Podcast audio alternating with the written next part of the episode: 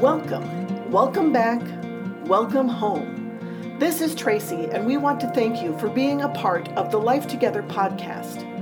Before we get into this week's teaching, we want you to know that you matter to God and you matter to us. Life Together is a Wednesday evening gathering for worship, Bible study, and community here at Oak Creek Assembly of God in Oak Creek, Wisconsin.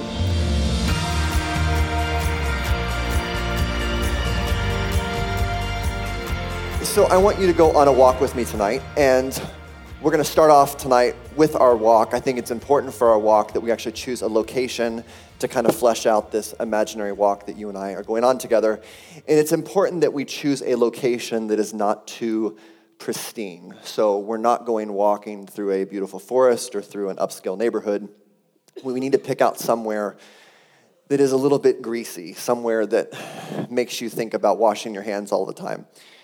So, you and I are walking together at Summerfest. and it just stopped raining, so it's muddy, and it's 1 a.m.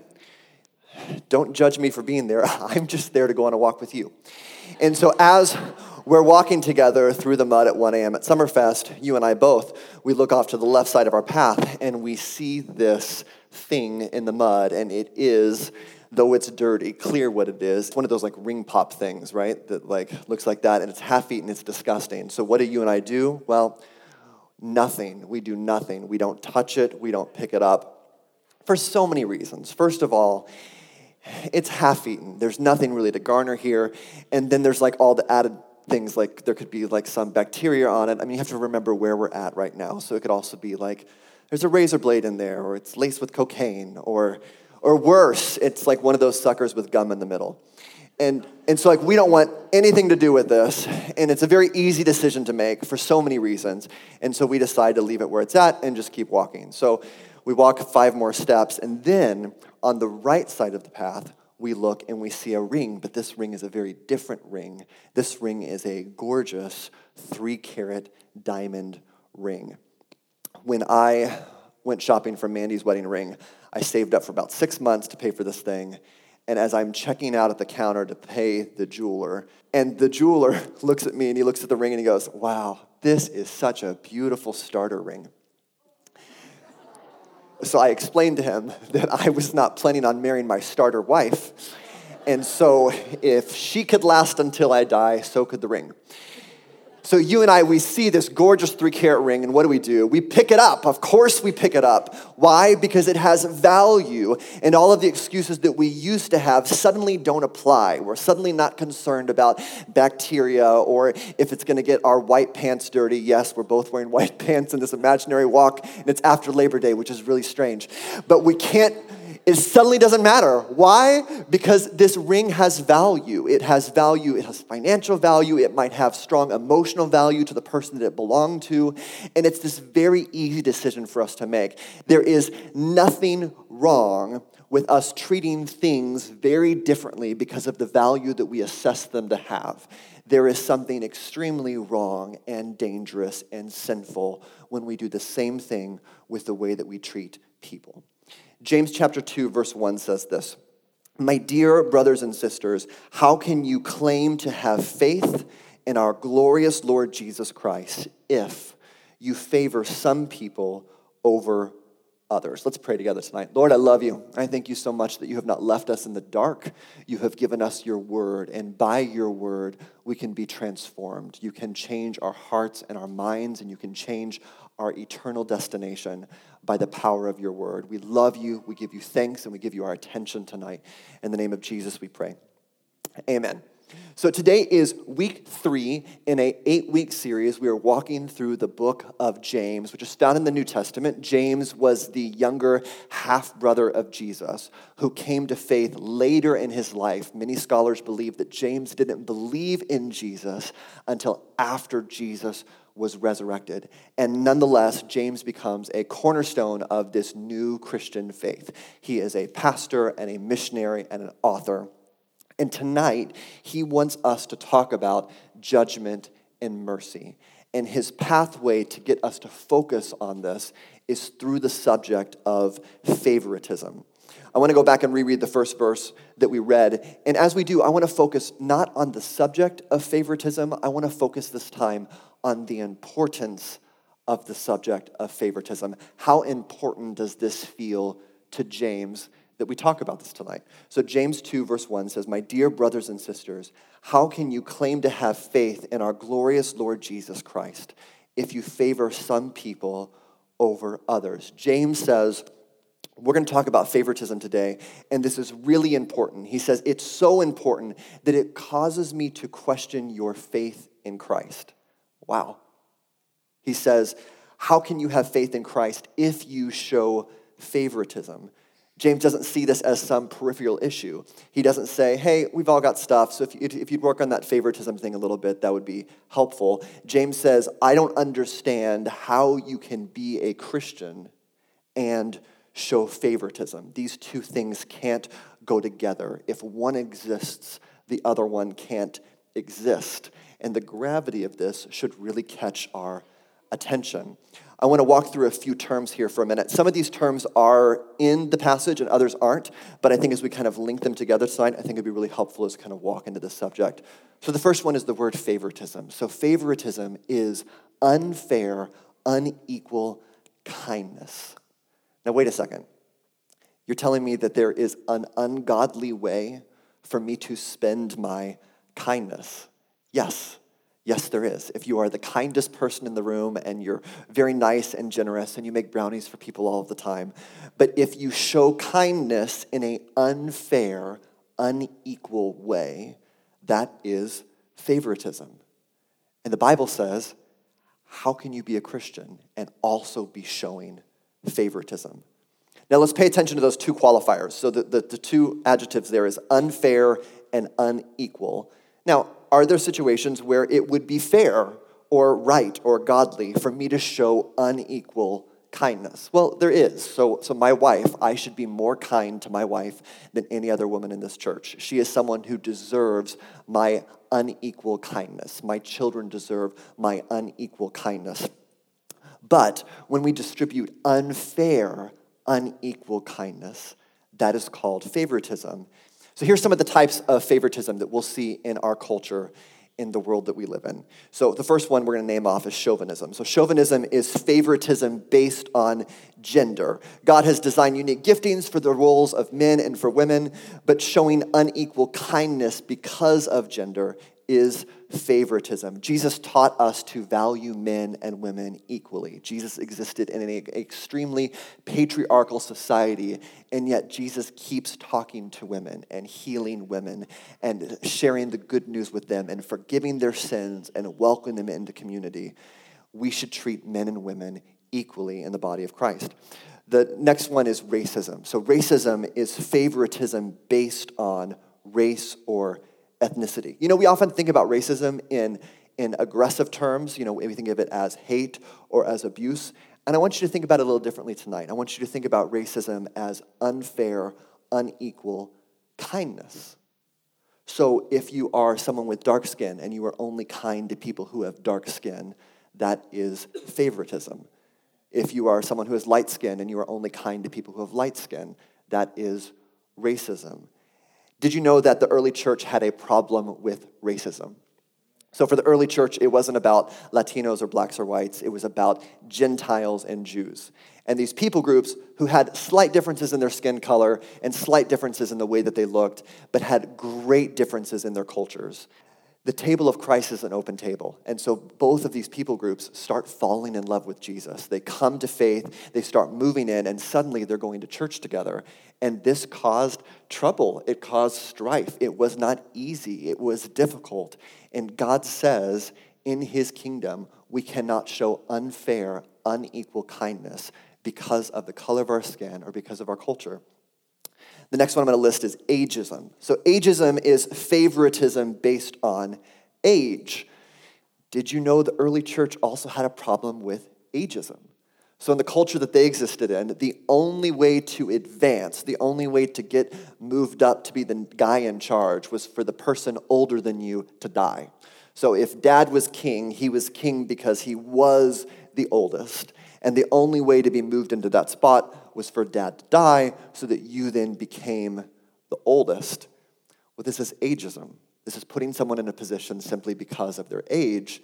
And God says that's favoritism. There's actually in uh, the New Testament, there's a book called First Timothy, and the Apostle Paul tells this young guy, Timothy, he says this Don't let anyone look down on you because you are young, but set an example for the believers in speech, in conduct, in love, in faith, and impurity. So, I mean, it is a bad habit in our churches or in the body of Christ for a 20 year old to assume that they have nothing to learn from an 80 year old. It's also a really bad habit in the body of Christ for an 80 year old to assume they have nothing to learn from a 20 year old. The table of Christ is an open table. Anyone gets to sit down. We walk in empty handed and we walk in equal.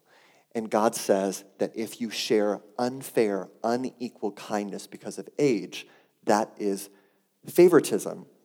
Now, all of these fall under this kind of category of favoritism, but the example that James gives us in chapter 2 is another subcategory. It's the fourth one that I'm going to cover tonight. So here's the fourth one that I'm going to give you is classism. So classism is favoritism based on wealth or social status. So this is where you offer someone unfair, unequal kindness because of their wealth or because of the people that they are connected to. So let's read the, the example that James gives us. James 2, verses 2 through 4. For example, suppose someone comes into your meeting dressed in fancy clothes and expensive jewelry, and another comes in who is poor and dressed in dirty clothes. If you give special attention and a good seat to the rich person, but you say to the poor one, You can stand over there, or else sit on the floor, well, doesn't this discrimination show that your judgments are guided by evil motives? Can I get into your business a little bit tonight? Let's think about our church. So, at our church, almost every Sunday morning, our lead pastor, Jerry Brooks, and his wife, Sherry, after any service, they're going to try and find themselves out in the foyer because they love being accessible. And that's an awesome trade, and that's an awesome example of servant leadership. And so they're out in the foyer, and I want to tell you that if you're new here, or if you've never met them before, or if you're someone who's been here for 50 years, when you see them, that's a great opportunity. You should go up and say hi to Jerry and Sherry and tell them what's going on in your life and ask them about their life and have that connecting point. That's a really great thing to have. You should do that. If you come in this building and you are not kind to anyone else, if you don't say hi to anyone else, if you don't care to have a conversation with anyone else, and you only want to talk to them, that's classism. And, and I, I get the draw, right? Because they're really cool and they're really smart and they dress really well. And we like want to be attached to people that are in charge. And that's really great, but it's not great when it causes favoritism to move into our hearts and we begin to class people on the people that are worth our kindness and the people that we believe are not worth our kindness. That is favoritism. And there's that draw, but we have to walk away from it because it is a hypocrisy to our faith. They don't go together. How can you follow Christ and show favoritism? You just can't. You, you can't do both, they can't go together. You know, we've taken the time to work through these types of favoritism, and the thing that always sticks out to me I look through that list of, of chauvinism and racism, ageism, and classism. It might be something that would be like clarifying for someone to go, oh, I think that that's what that is, or I've seen that, or I've experienced that, as you're kind of walking through it. The thing that is the hardest part to me, the part that is the most frustrating about it, is that when you separate it out like this, about 99% of people aren't going to identify with any one of them. 99% of people are going to go, I'm not, I'm not any of those things. I, I, don't, I don't have a problem.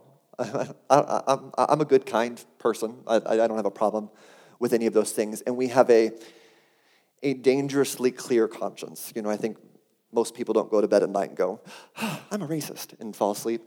You know, I think, I'm sure someone somewhere and I think the reason why we have given ourselves this clear conscience is we don't recognize our behaviors as unfair, unequal kindness because we have made a big word here judgment that our unequal kindness is fair.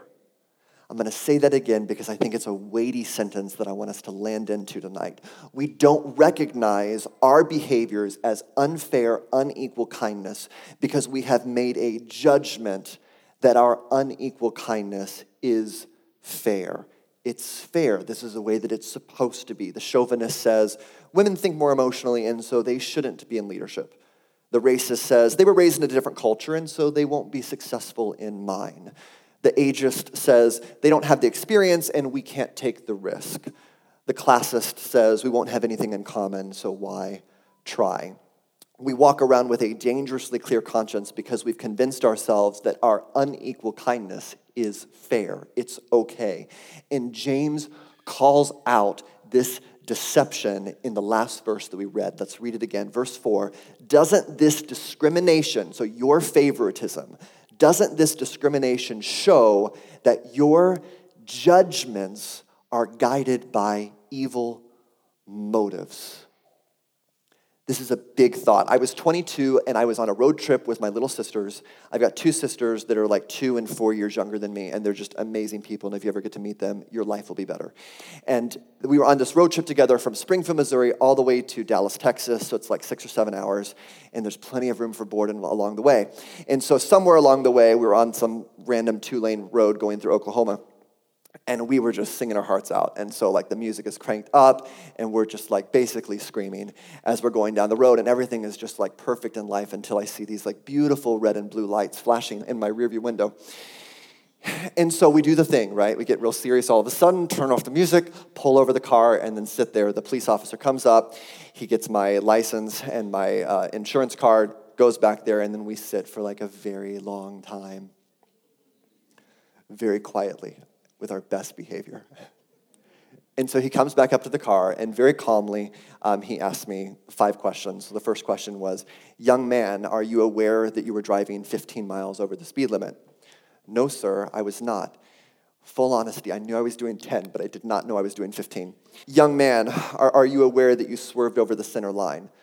No, sir, and I, I was not. The music was just really great. Young man, are you aware that your insurance card is expired? No, sir, I'm not. And the insurance was not actually expired, but the card in my car was, was expired. Young man, are you aware that the registration on your car is also expired? I was not aware of that. And the final question was the one that really hit home. Young man, what were you doing? And I looked at him totally serious and I said, Sir, I was singing. Which was truthful, but he was not amused. And those are the facts. If I think about the event, what happened, those are the facts. Those are the things that happened. And they either all happened or they didn't happen. And they all happened. It was all true. Everything that he had observed, there was just no way around it. Those are the facts. But what happens next is he has to now move past that point in order to make a judgment on me. He has to move past the things that he can know into the things that he can't know and start asking questions that he can't know the answer to. So he has to start asking asking himself the question is this young man a danger to the other drivers that are on the road today? He has to ask himself, is this young man going to change his behavior if I give him a warning? Or do I need to attach a consequence to it in order for him to change his behavior? He can't know these things. He has to now lean into his training, his experience, and his intuition in order to make a judgment on me every judgment journeys beyond fact into the unknowns of motivation. Judgment journeys past what happened into why it happened. If every courtroom case was only about the facts, then we wouldn't need a judge. We would just need a mathematician because it would just be this plus this equals that. But it's more complex than that. It's not what happened, it's why it happened. I don't know I don't know, I can't know, I can't lean into people's hearts, which is why the Bible tells us over and over and over again don't judge. Don't judge. Don't judge. On the day that I got pulled over, it was the job of that police officer to make a judgment on me. It was an authority that was placed on him by his captain and by the God who allowed him to go to work that day. But when it is not your calling, when it is not your role or your authority, do not make a judgment. Jesus said, Do not judge others, and you will not be judged. That sounds pretty great to me. Jesus said, Let the one who has never sinned throw the first stone. And that's not me. I should not be throwing stones. I should not be making judgments because I don't know. I cannot know the motives of someone else's heart. Paul says in Romans 2, he says, You may think you can condemn such people. This is hurtful, but you are just as bad, and you have no excuse. When you say they are wicked and should be punished, you are condemning yourself, for you who judge others do the very same things. Every judgment journeys beyond the facts into the unknowns of motivation, and we should not be in that space. We should not be there. Why? Because humans are notoriously bad at making judgments. They are things that we can't understand. James tells us that they are guided by our evil motives. And for your evil motives to go around your life making judgments on every person that you see and know and work with, that is a dangerous chair to sit in. And I don't want to be in that chair. There's only one person who knows. There's only one person who understands, and it's not you and it's not me. And so when I am standing at that corner, when an incident has happened, when I have been hurt, when I have been annoyed, when I have been abused, when something has come into my life that looks unholy to me, and I have the choice of what to do, when I am being pushed in my inner spirit to make a judgment on a person, to view someone as less valuable valuable because of a conclusion that I come to when I am standing on that, on that edge. Don't judge. If you only hear two words in this sermon, here they are show mercy.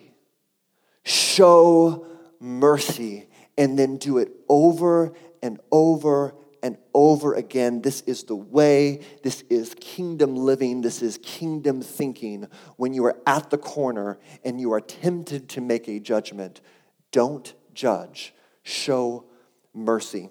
Mercy is compassion that leads us to forgiveness. It's not just I forgive you, it's I love you. And because I love you, I'm going to forgive you. You owed me something, and you don't owe me anything anymore. I have lifted the debt that you owed, and I have lifted my judgment. In the unknowns of motivation, I have chosen not to be the judge, the jury, and the executioner, but I have chosen to forgive. I went to a Brewers game with uh, Jamie Herbst, and he, he's a super fan, and he does this weird thing where he sits all the way through. He's not in here tonight. He never shows up when I preach, which is why I get to make fun of him every time. He does this weird thing where he's watching a Brewers game where he will sit in the stands and he's got his notebook and so he like keeps track of like every single thing that happens all the way through the game like every run every hit every error and so he's tracking it like as if it was his job to make sure that the score was accurate. That's fine. Don't do that with people. Don't do that with people. It's just so easy. We walk through life with this like scoreboard and so it's like oh you know he didn't say hi to me today and check. She was 10 minutes late and check I didn't like that part in his sermon where he talked about scorekeeping. And check. Put your scoreboard down and show mercy. Here's what James says about keeping score James 2, verse 10 For the person who keeps all of the laws except one is as guilty as a person who has broken all of God's laws. The box that keeps track of your sins and my sins doesn't keep tally marks. There's no place for a number. It's just a yes or no question. Have you sinned? It's not how much or how often. It's not about how society treats your sin or how your church treats your sin. It's a yes or no question. Have you sinned? And if the box is checked, you are in need of mercy and you are in need of as much mercy as anyone else, which is why James says, if you are going to affiliate with Jesus Christ, if you are going to be in the glorious club of people known as Christians, you cannot be a person who walks through life giving out unfair, unequal kindness. You must choose mercy over judgment. James 2, verse 13 says this There will be no mercy for those who have not shown mercy to others. If that doesn't wake you up from a judgmental spirit, because it wakes me up. I've been staring at this for seven days, and I am awake by James' attention, by the passion in which he's saying this, by the hypocrisy of our faith that I can get pulled into when I begin showing unfair, unequal kindness to the people that are in my life and the people that God has put into my community.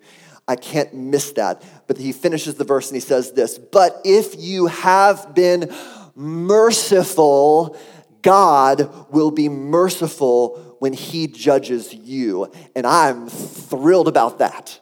I am thrilled about that. If you wanted to write my sins down on a napkin, you would need several napkins.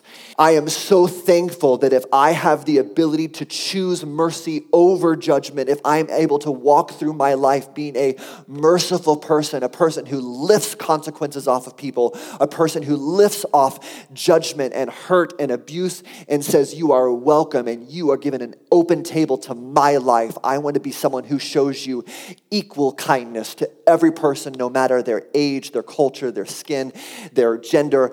You are welcome into my life that if I can be a merciful person, I have a promise, and he wrote it down in the Bible. I have a promise that God will also show me mercy, and I need that mercy.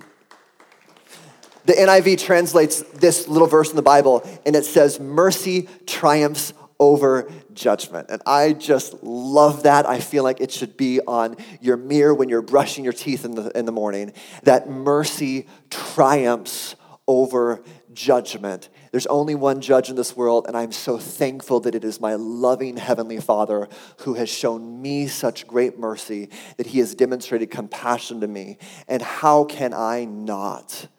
Express my gratitude to him by being a merciful person walking through this world. I've really enjoyed my time kind of working through this sermon, and I gotta tell you, there's just like a million different rabbit trails.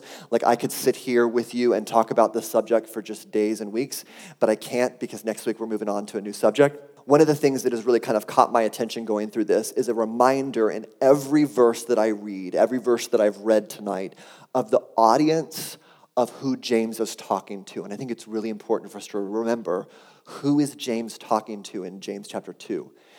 Christians. When he says there's favoritism in, in, in you, and that favoritism is a hypocrisy of your faith, it's really, really, really important that we don't point our blame outward and go, yeah, our world's pretty rough. Aren't those bad people out there? We should go, we should go get that fixed. It's a natural deflecting mechanism that each one of us has to kind of protect ourselves, but it's a really dangerous habit because James isn't talking to the world, he's talking to the church. I think when we talk about subjects like judgment, we talk about justice, we talk about like going into the world and like enforcing justice, I think it's a, dangerous road to walk down for me to go out in the world and say, I am going to force non Christians to act like Christians. I think it's a bad path. I think Christians should be much more concerned with Christians acting like Christians. Because if Christians act like Christians, more people will want to be Christians. And that attention, it has to turn us inward. It has to make us look at ourselves. It has to go, Father, I pray that you would see any wicked way in me and that you would reprove my heart of favoritism. I want to be a person who shows equal kindness in any room that I walk to, with any person that I have an opportunity to speak to, that you would allow me to be that because when Christians act like Christians, the gospel looks really, really great. And the truth of the gospel isn't it isn't covered up. It's not shaded in. It's clear. It's glowing. And when people see a true gospel, when they see a pure gospel, people come to Christ. And that's how our world gets transformed. There's a prayer that is on my heart tonight, and I just want to share this prayer with you. Father, let your Holy Spirit reveal acts of favoritism in my life, and then teach me how to choose mercy over judgment. Father, let your Holy Spirit reveal acts of favoritism in my life, and then teach me how to choose mercy over judgment. Let's pray together tonight. Father, we come before you. We thank you that we aren't alone in this. We thank you that we are not a problem that we have to solve ourselves, but that you have allowed us to be led by your word and by your spirit. I pray, God, that as this conversation we've had tonight continues to kind of spin in our heads, I pray, Lord, that your Holy Spirit would be at work. I pray that, a, that a, an anti spirit of defensiveness or or judgment would not overtake our thoughts, but I pray that your Holy Spirit would be in our thoughts, guiding us to light up areas of favoritism that you would like to see removed from our life, if we are guilty of showing unfair, unequal kindness, bring that to our attention that we might be more like your son and that we would remove that judgmental heart out of us.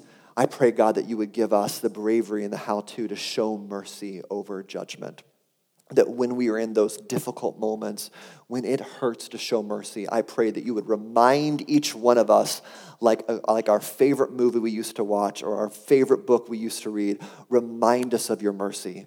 Remind us of how good you have been to us. Remind us of every sin that you have washed clean from us.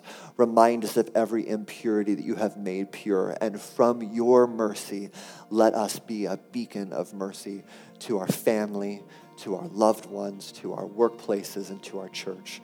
We give you praise, God. We give you all of the honor. We pray, God, that you would be blessed as we transform to be like your Son. In the name of Jesus, we pray. Amen. Thank you so much for being with us for the Life Together podcast. It's even better when we get to see you in person. You are invited to join us on Wednesday evenings here at Oak Creek Assembly of God. We are a church that exists to reach our world for Christ as we lead people to discover and become who God has created them to be. Find us online at oakcreekag.org.